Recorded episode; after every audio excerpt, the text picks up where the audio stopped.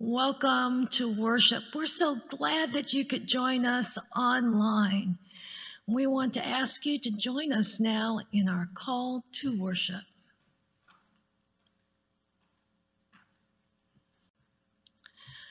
What thoughts, what prayers can we take to God? Can, can we, express our doubts? Can, can we take to God our deepest anger? God can take it all. God will not disown us or reject us, even when we tell God how much we hurt and how angry we are. I know my Redeemer lives.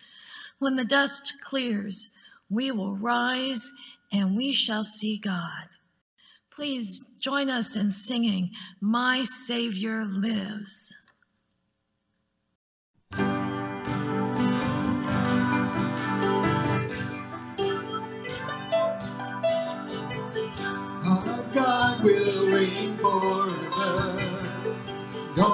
World will know his name. Everyone together sing the song of the redeemed. I know that my Redeemer lives, and now I stand on what he did. My Savior, my Savior lives. Every day you are the only way. My Savior, my Savior. The King has come from heaven. Darkness trembles at his name. Victory forever is the song of the redeemed. I know that my Redeemer lives, and now I stand on what He did. My Savior, my Savior lives. Every day a brand new chance to say, Jesus, you are the only way my Savior, my Savior lives. My Savior lives, my Savior lives, my Savior lives. My Savior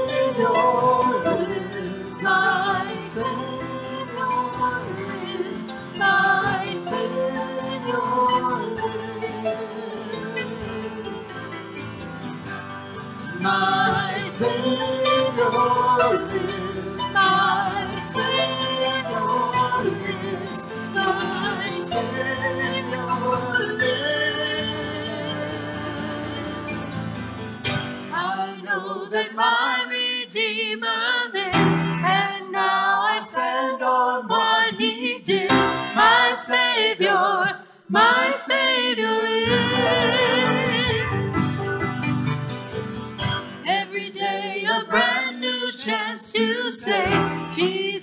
You are the only way.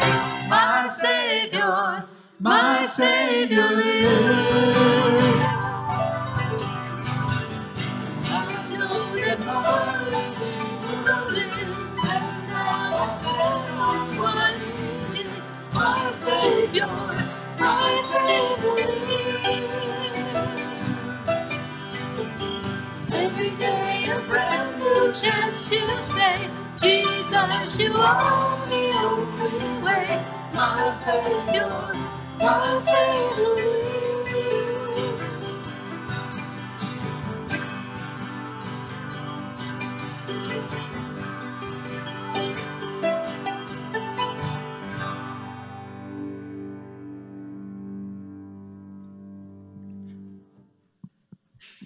Let us pray. May the words of my mouth and the meditations of our hearts be acceptable in thy sight, O God, our rock and our Redeemer. Amen. It was 1991. It was an uncomfortable summer night. A 10 year old girl is trying to get to sleep. She suffers with a, a, skin allergy that leaves patches of skin covered with itchy places that don't heal. Rachel doesn't blend in with the other kids some because of her appearance. She has to also be excused from PE class because of her rashes. In the early 90s, when other options weren't available, her parents told, were told that she should take vinegar baths that made her smell like vinegar. One more reason for kids to not want to be friends with her. So on this one night, she was just overwhelmed. She couldn't get to sleep. The tears came and she could not subdue her sobs. And her dad heard her crying. Her dad came to her bedside and said, Are, are you okay? He gently stroked her hair. She, she told him, I hate this smell and it doesn't even help. I hurt everywhere. Her dad holds her while she cries. I'm so sorry. She asked, Dad, why does Jesus let this happen to me? That was the big question. Why does God let this happen to a young girl? Her parents had taught her that God is good and everything that God does is good. She asked why, and her dad said this Rachel, I don't know, but I do know that God loves you. The response from her dad was not what she expected. He was a pastor, a preacher, a teacher. He'd been to seminary. He was supposed to know everything about God. In that moment, it bothered her that he didn't know. But as she got older, she came to see her dad's response as a gift. What she's learned is, is that it's okay to question God and it's okay to not have all the answers. Rachel became a, a writer and speaker and has helped many followers of Jesus who've been struggling to deal with their circumstances and come to an understanding as Rachel did that no matter your circumstances, God loves you.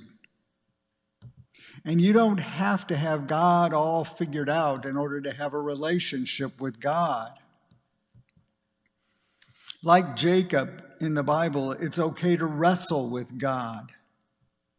The foundation we can rely on is that even though we don't have all the answers, we can have faith that God still loves us. A little over a year ago, May of 2019, Rachel Held Evans, a 10 year old girl, all grown up, was hospitalized with an infection. She had an allergic reaction to the antibiotics that made her brain swell, causing seizures. In order to stop the seizures, she was put into a medically induced coma she did not recover. She passed away at 37, leaving behind a, a husband and a three year old and an almost one year old.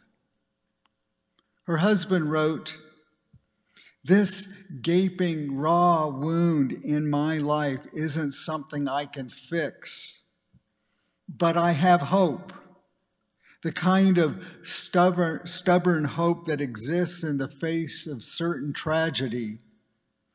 It's a hope that, that's fulfilled every time I remember that I can still laugh at bad jokes, still be a friend to my friends, and still love my children. It's not a hope that requires life to turn out the way I want. It's not a hope that I have to wait for. It's a hope that takes delight in all the things that are still good. It's a hope I learned from Rachel. This week I have chosen Job as our hero of faith as we continue this series on getting back up. As you can see, Rachel, in some ways, is a modern day Job. Job was a very wealthy and very godly man. He was a shining example to his friends, his family, his community, what a life of faith is all about. But then tragedy hit.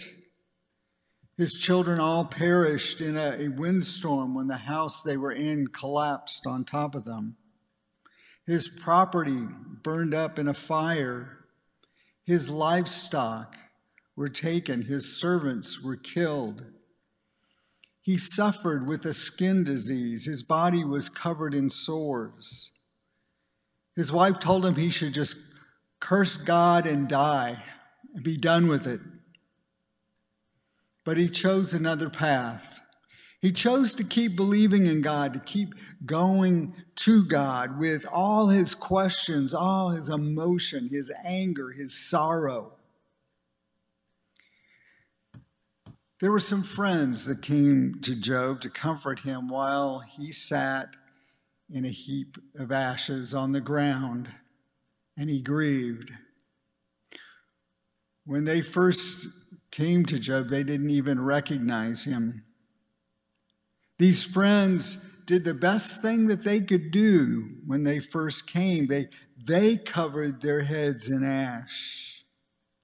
And then they sat silently with Job for seven days and seven nights and grieved with him.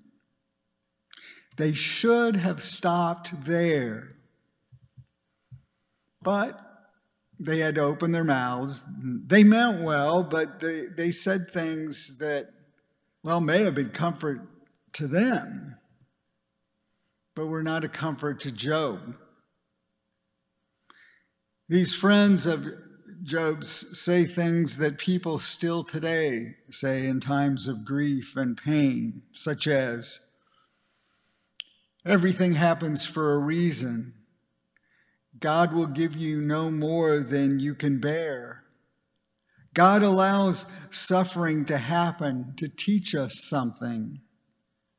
God is testing us so that we can come to greater faith.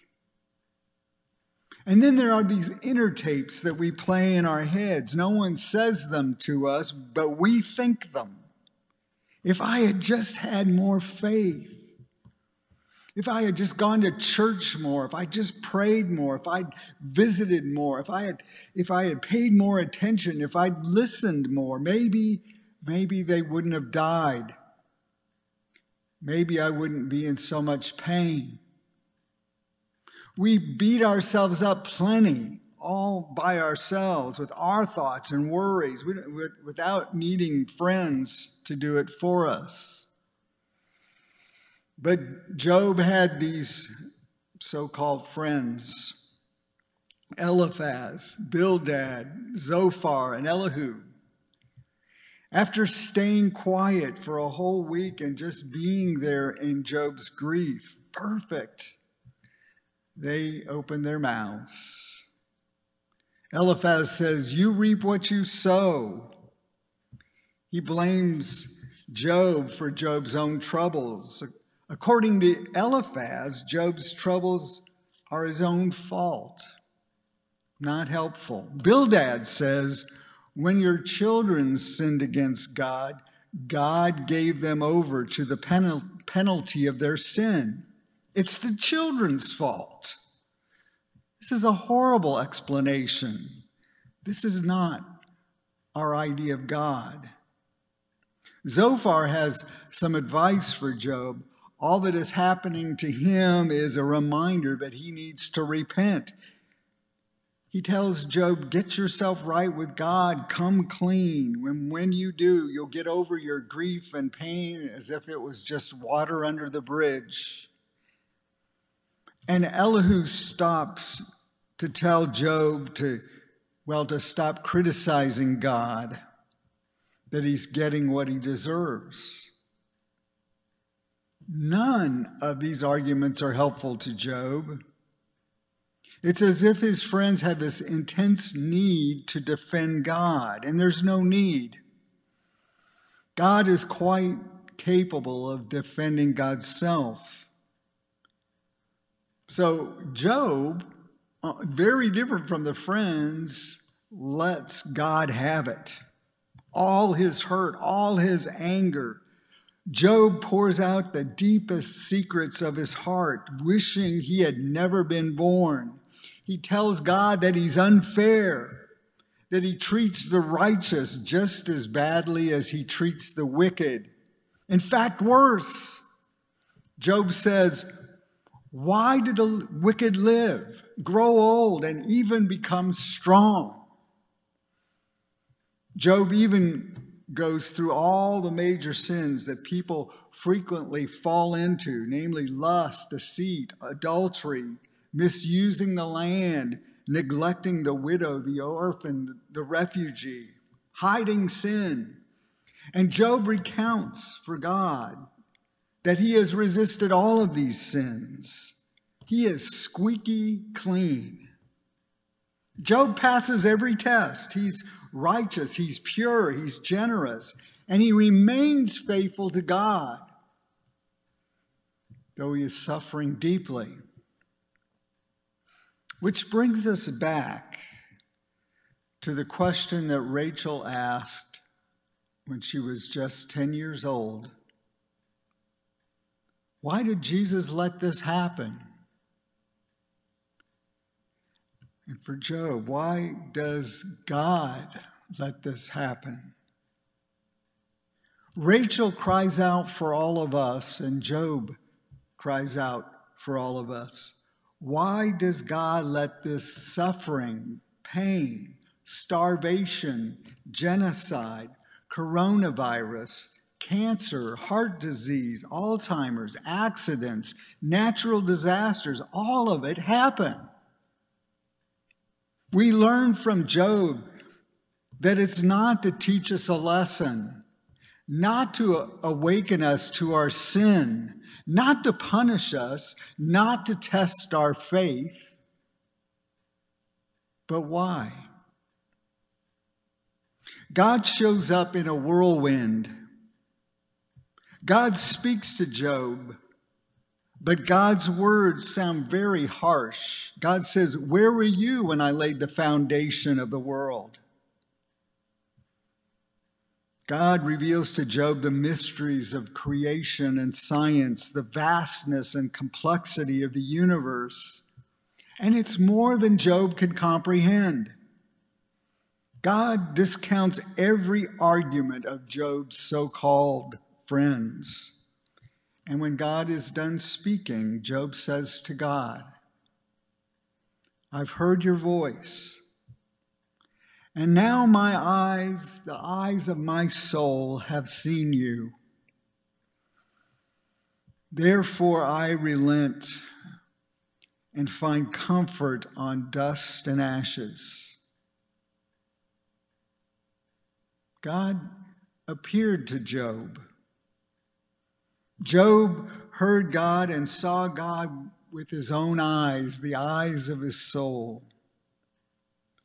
And Job's response to God was total humility. Humility is the key. Job's friends lacked humility. They thought they had all the answers. They thought they had God figured out, that they knew that God was locked into justice and, and wrath and punishment for sin. They thought they understood how the world works and how sin works and how evil works. Job wanted God to explain God's side, but more than that, if God couldn't have his children back, Job just wanted God. For God to show up and show Job that, that God really cared. And that's what Job got. God showed up, and Job's response was humility. In Jesus Christ, God has continued to bring an answer for all the questions that Job had for God. Jesus is the answer for our suffering and death. Jesus is God's response to all the whys we ask. And when I say it, that Jesus is the answer, I'm not saying that you just, you just believe in Jesus and everything's going to be all right. No, when I say Jesus is the answer, what I'm saying is God, God comes to us in humility to enter into our suffering with us, your grief, my grief, and to face head on the hurt and evil of this world, to guard the heart and mind and, and body of every abducted child and every child that dies, to face up to the pain of every broken heart to carry the pain of all the whys we ask. And on the cross, to take the blame for everything that's gone wrong in our world. The crucifixion and resurrection of Jesus Christ give us, gives us a glimpse that God in Jesus is in the process of making things right. Many battles will be lost. It seems that evil has the upper hand, and in this process of making the world right, it's, it's, it's going very slowly. But the resurrection shows us that there is something greater, more powerful, more enduring than any evil in our universe. There is revealed in the resurrection all love, all life, that transcends all evil and all death. Now, I don't know if my observations from the book of, of Job and my reflections on Jesus as God's ultimate response are a help to you or not. I realize there are still many unresolved questions and unresolved hurt. The Apostle Paul in the Bible says, Now we see in a mirror dimly, but then we shall see face to face. I share these things with you out of humility, knowing that I don't have all the answers, knowing I see in a mirror dimly. But I believe that God loves you and God will never leave you to suffer alone. And, and one day you will see God face to face.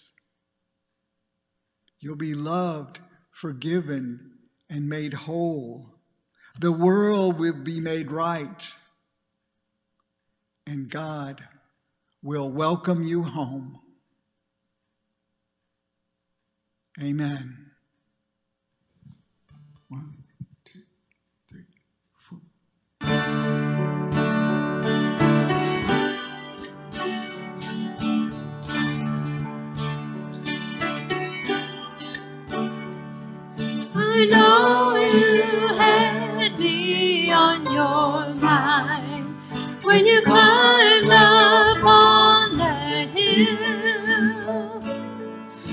exalt thee with eternal eyes. While I was yet in sin, Redeemer, Savior, friend, every stripe upon your battered back, every thought.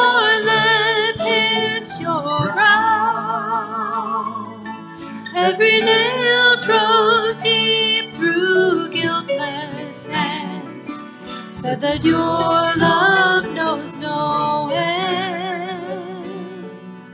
Redeemer, save your friend. Redeemer, redeem my heart again. Savior, come and shelter me from sin. You're familiar with my weakness, devoted to the end. Redeemer, save your friend. So the grace you poured upon my life will turn to you in praise. Lay down all my crowns for the name by which I'm saved. Redeemer, save your friend. Redeemer, redeem my heart again. Savior, come and shelter me from sin. You're familiar with my weakness, devoted to the end.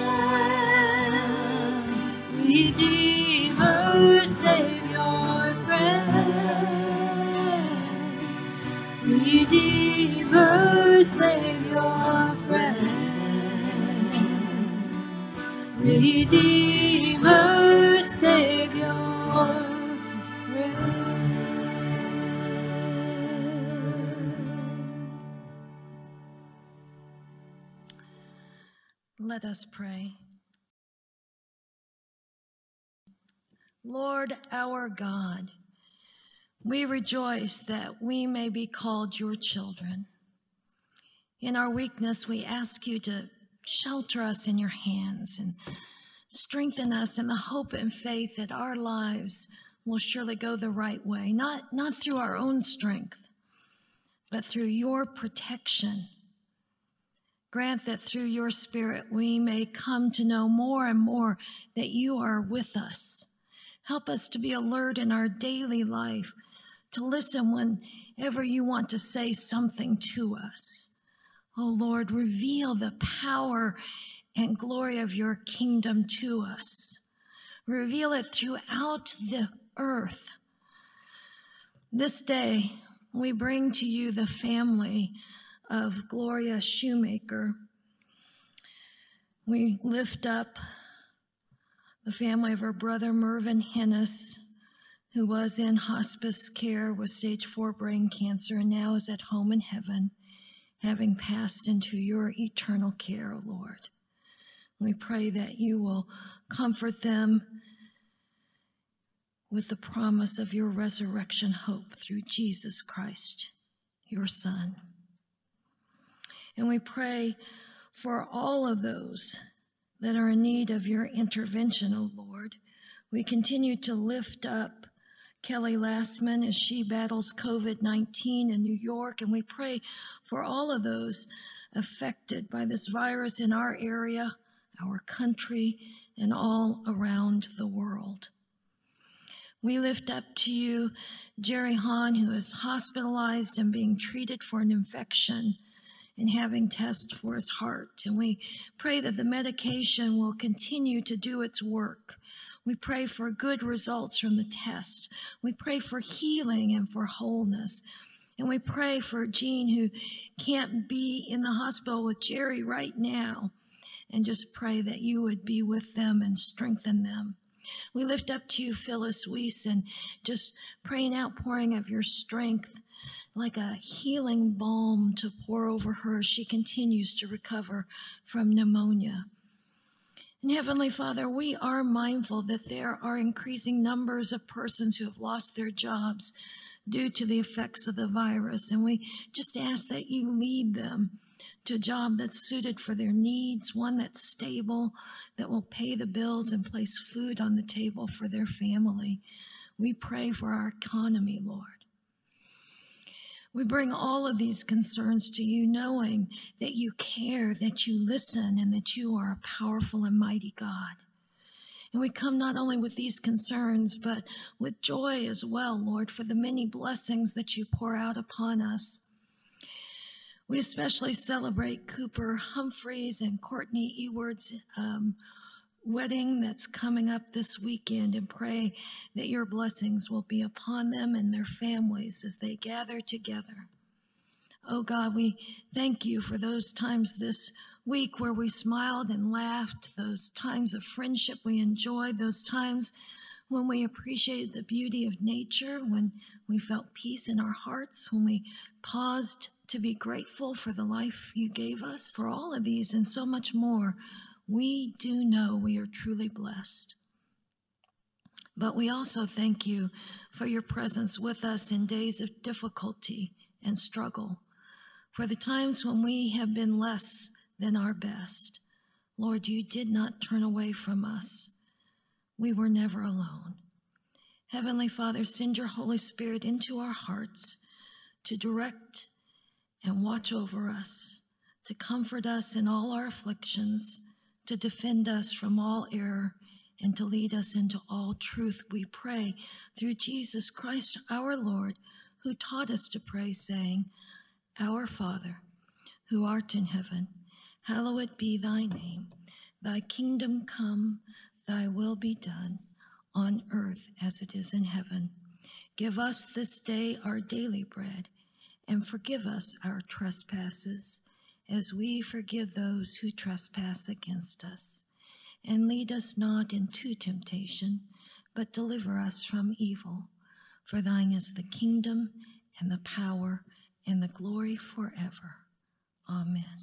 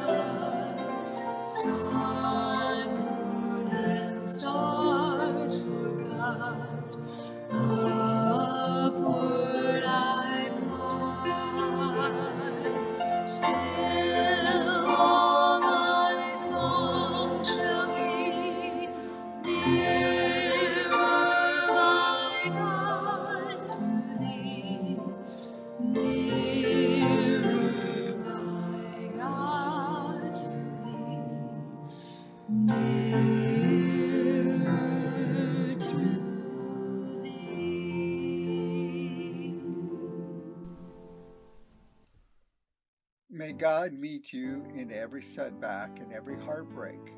May Jesus' sacrifice reassure you that you are loved and you are forgiven. And may the Holy Spirit give you hope that you will be healed of all pain and grief. The world will be made right, and God one day will welcome you home. Amen.